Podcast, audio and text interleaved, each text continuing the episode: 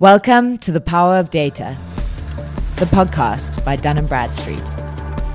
Data is everywhere, and there is more created every second of every day. Join us to hear from leaders unlocking the value of data. Hi, welcome back to The Power of Data podcast.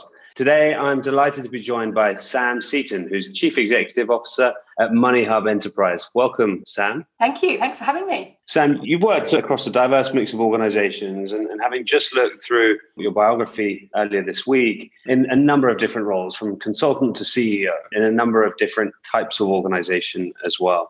Could you start off with giving us a bit of an overview of your career and background? Well, yeah, so I grew up in Towers Perrin. I had the amazing opportunity to M B O eValue from Towers Perrin when they merged with Watson Wyatt, and I ran that as C E O for five years. That was my first C E O position, and then had a fantastic opportunity to join Momentum and running their retail U K investment business, which was actually a Moneyhub was part of. And then had an incredible opportunity to M B O Moneyhub as a result of all non-core businesses needing to be off the books for Momentum, which is a South African insurer like Aviva in South Africa, which is a fantastic opportunity, which then kind of went through, I don't know, February twenty eighteen, the management team of Moneyhub took over the reins. And I guess, you know, just a little bit more flavour to that, because that's a quick canter through how I ended up here. I think the main flavour behind that is the fact that when I was at Towers Perrin, I realised that products get manufactured and taken to market, but consumers really have no hope of understanding what those products that they're buying are. And it's never really sat that well with me. So ending up where I am now, the journey that I've been on is always about getting closer to the consumer, even though we're B two B as a business, but enabling consumers to make better decisions.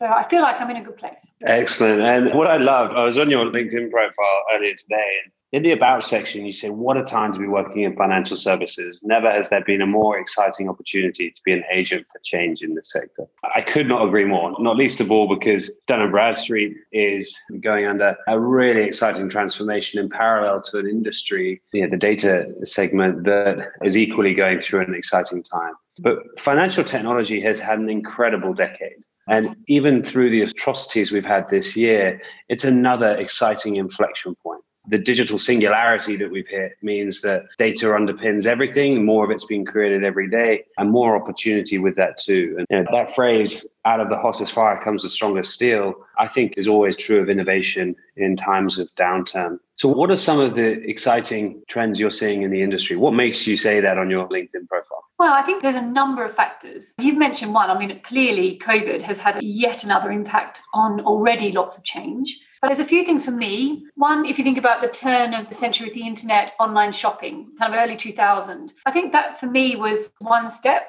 Then I think the, the mobile phones, what was it, around two thousand seven, eight, nine, combined with the credit crunch. And then the legislation changes that have been taking place in terms of much more consumer-focused legislation, putting the consumer first. So you combine all of that together, and I think you just get an incredible opportunity to create these agents for change. So, you know, obviously Moneyhub, we leverage open banking legislation, P S D two legislation as well. But I actually think it's the consumer that's driving the real change. That's what for me is, is really exciting. So I think the main players are having their whole worlds turned upside down. Very fortunately, I'm on the right side of, of making that change happen and enjoying it rather than finding it particularly difficult. I agree with everything you just said. And one of the areas around consumer that I've always been shocked that hasn't evolved quite as fast as I'd want around consumers being able to take control and being at the center of change is actually consumer pay cycles. You know, we still get paid every thirty days. You know, employees every month lend their employer their salary. And it's a, a huge opportunity, I think, to unlock value in the economy by allowing people to get paid as they earn. And that's just one area. So maybe you could tell us a little bit about the areas of change that Moneyhub is affecting. Well, tell us what Moneyhub does. So really, Moneyhub is all about, you know, financial insight. And that's fundamentally what we live and die by. And we, we would say at Moneyhub, insight for good. So enabling you, and we obviously enable businesses, but enabling the businesses to, in effect, have the consumers back. So if you think about what business needs to do, you know, every company this is, I think they need to be able to engage with consumers at a highly personalized level and at scale. And I think that's really what like a Moneyhub open finance platform enables enterprises or businesses to do. And it's every business. It's not just financial services businesses. So that's the bit that's so exciting about what we're doing. So let's talk a little bit about this year. Being the C E O of any company has been tough. It's been tough in terms of the business environment. It's been tough in terms of your people and what people have had to go through.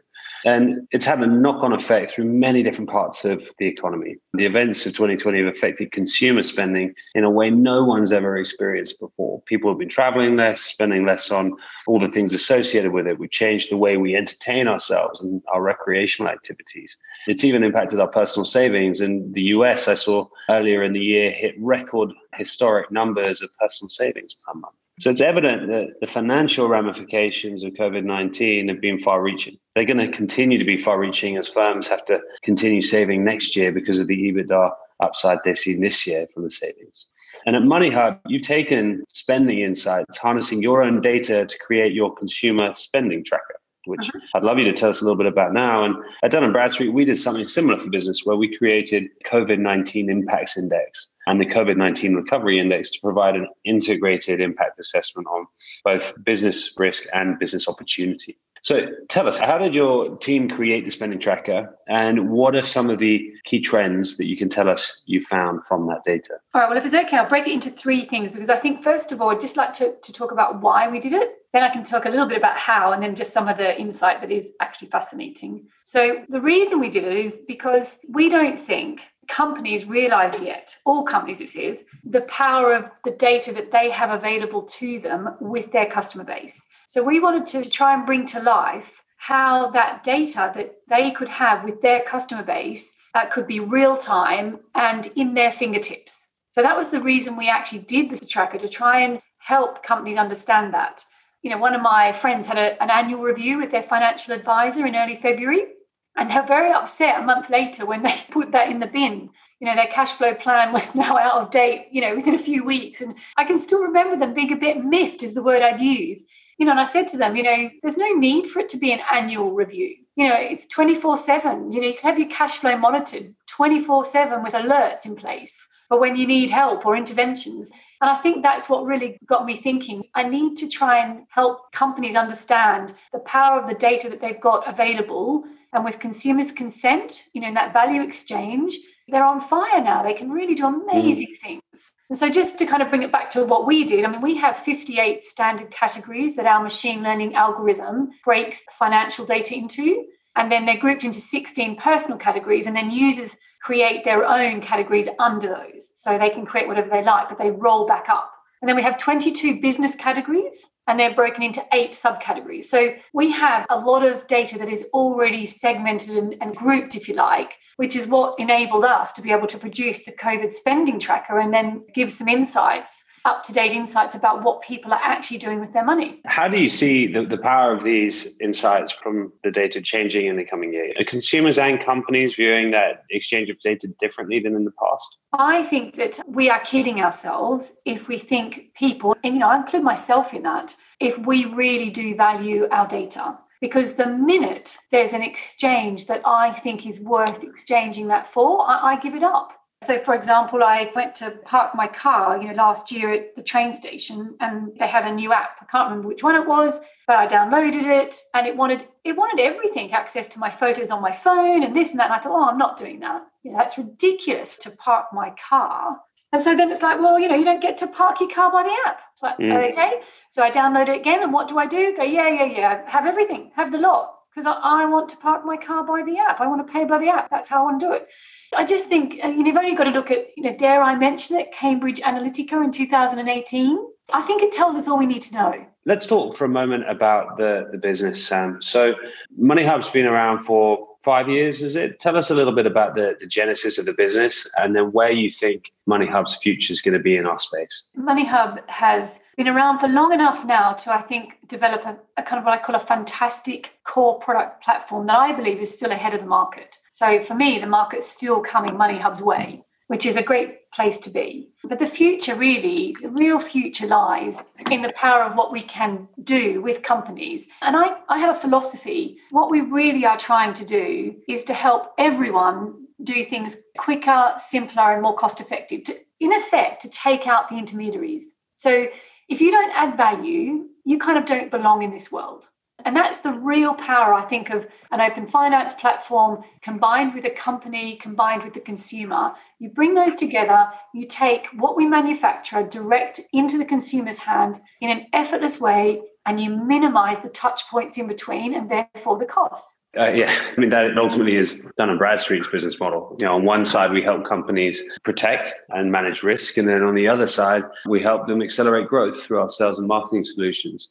And particularly when we look at the S M B space or S M E space, how do we help smaller companies do things more efficiently? They haven't got the time to think about everything all at once. You know, the solutions that we're offering at Dun and Bradstreet help take a lot of that hassle out of their lives, help create efficiencies, and do it across different parts of the value chain as those businesses are growing.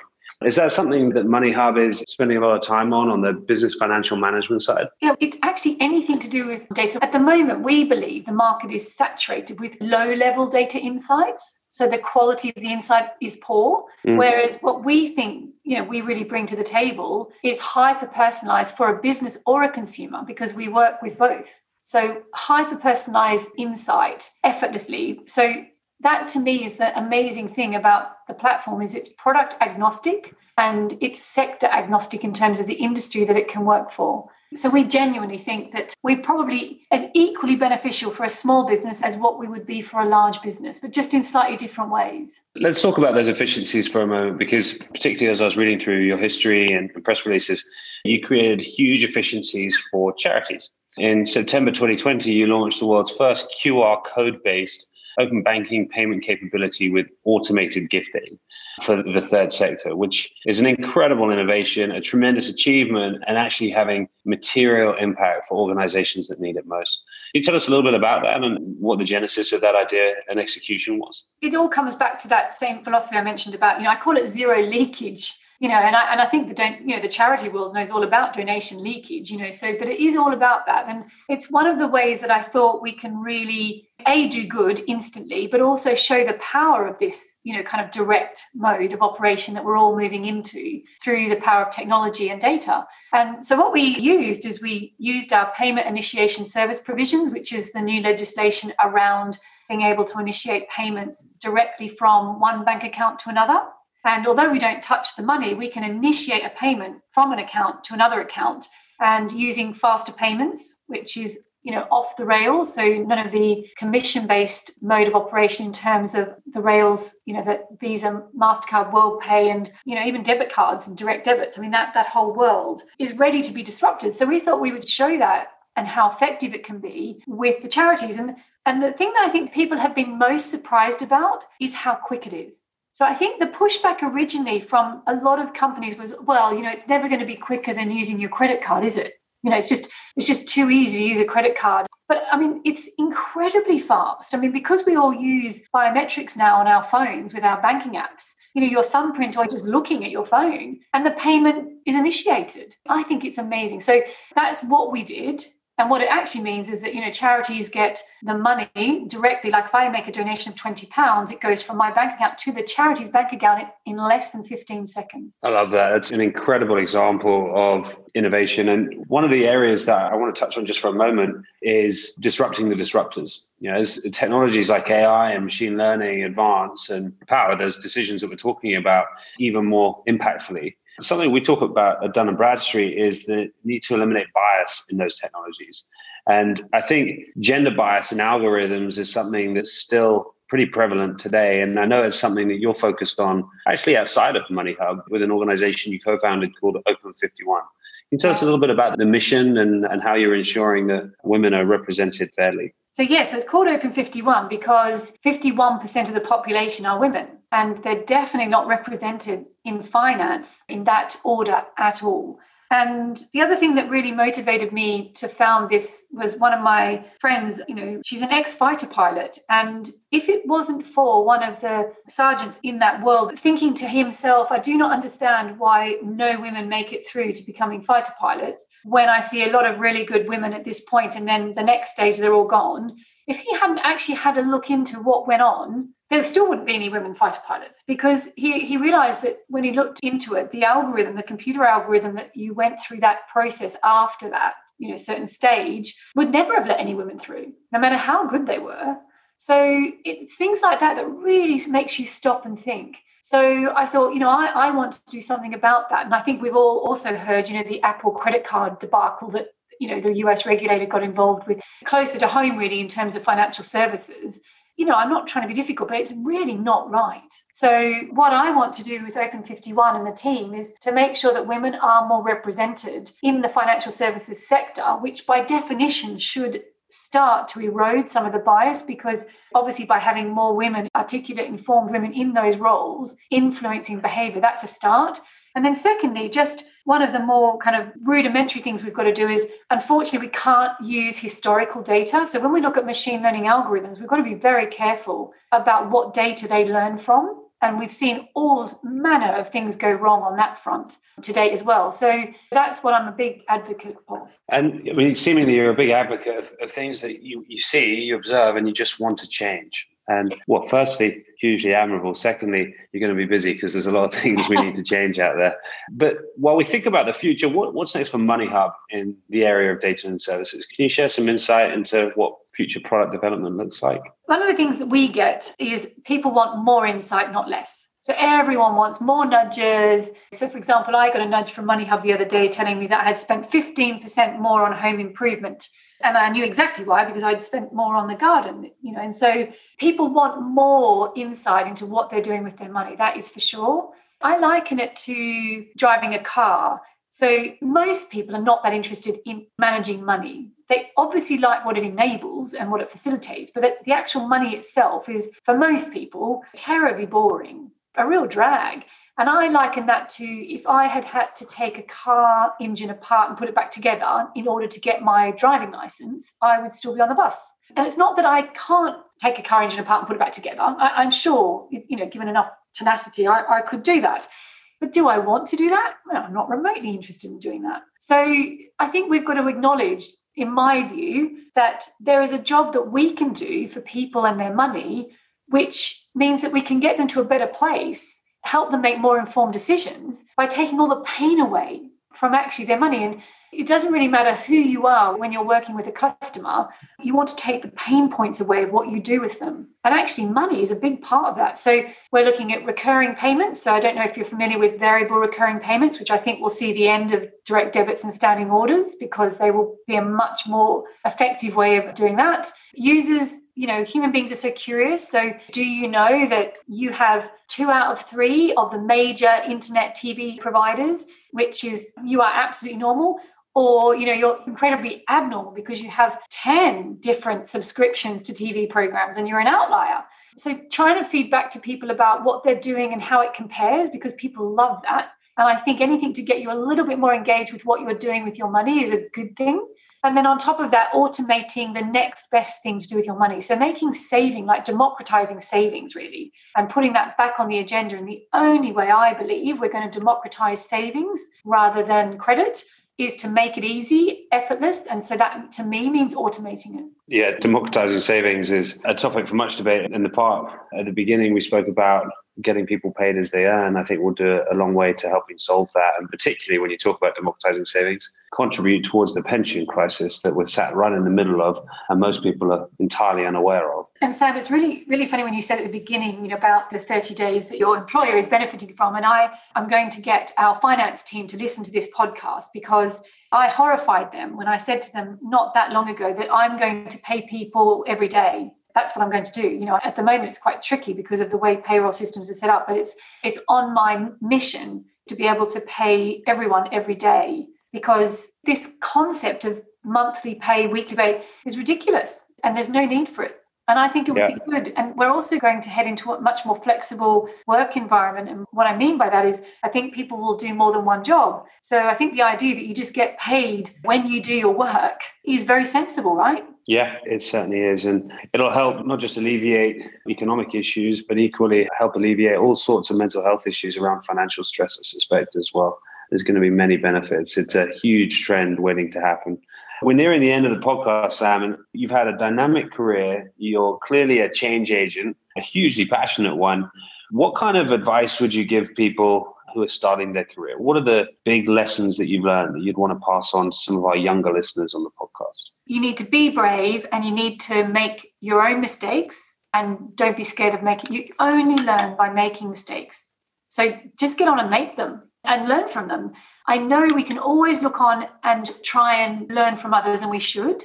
But in my experience, we learn the best and the fastest with our own mistakes. So my view is just get on and make your own mistakes, learn from them, and you will be wiser and better at what you do in really short order. And the other reason I'm a big fan of that is because it's better to be cross with yourself when you make a mistake rather than cross with someone else because they advised you, because then you just blame them because it wasn't really your decision. You, you followed someone's advice. So I think you've got to own it. I think look on, take on board lots of, but if you want to go and do something a bit different or do it your own way, I think crack on. Be brave and follow your own path. It will be the best path that you can follow, in my humble opinion. I love that. And I'm now scratching my head, asking myself, why am I not wiser? I've made so many mistakes. Um, but it's great advice. Thank you, Sam. And I'd also like to extend a thank you to our mutual great friend, Todd Rupert, who kindly made this thoughtful introduction. It's been such a pleasure speaking with you, Sam. And, and I know our listeners have learned a lot from this. Thank you for joining us on the Power of Data podcast. Thanks for having me. Find out more about how Dun and Bradstreet can help your business be better. Contact us at marketing U K at d n b dot com. And remember to subscribe on Apple Podcasts, Spotify, and Google Podcasts.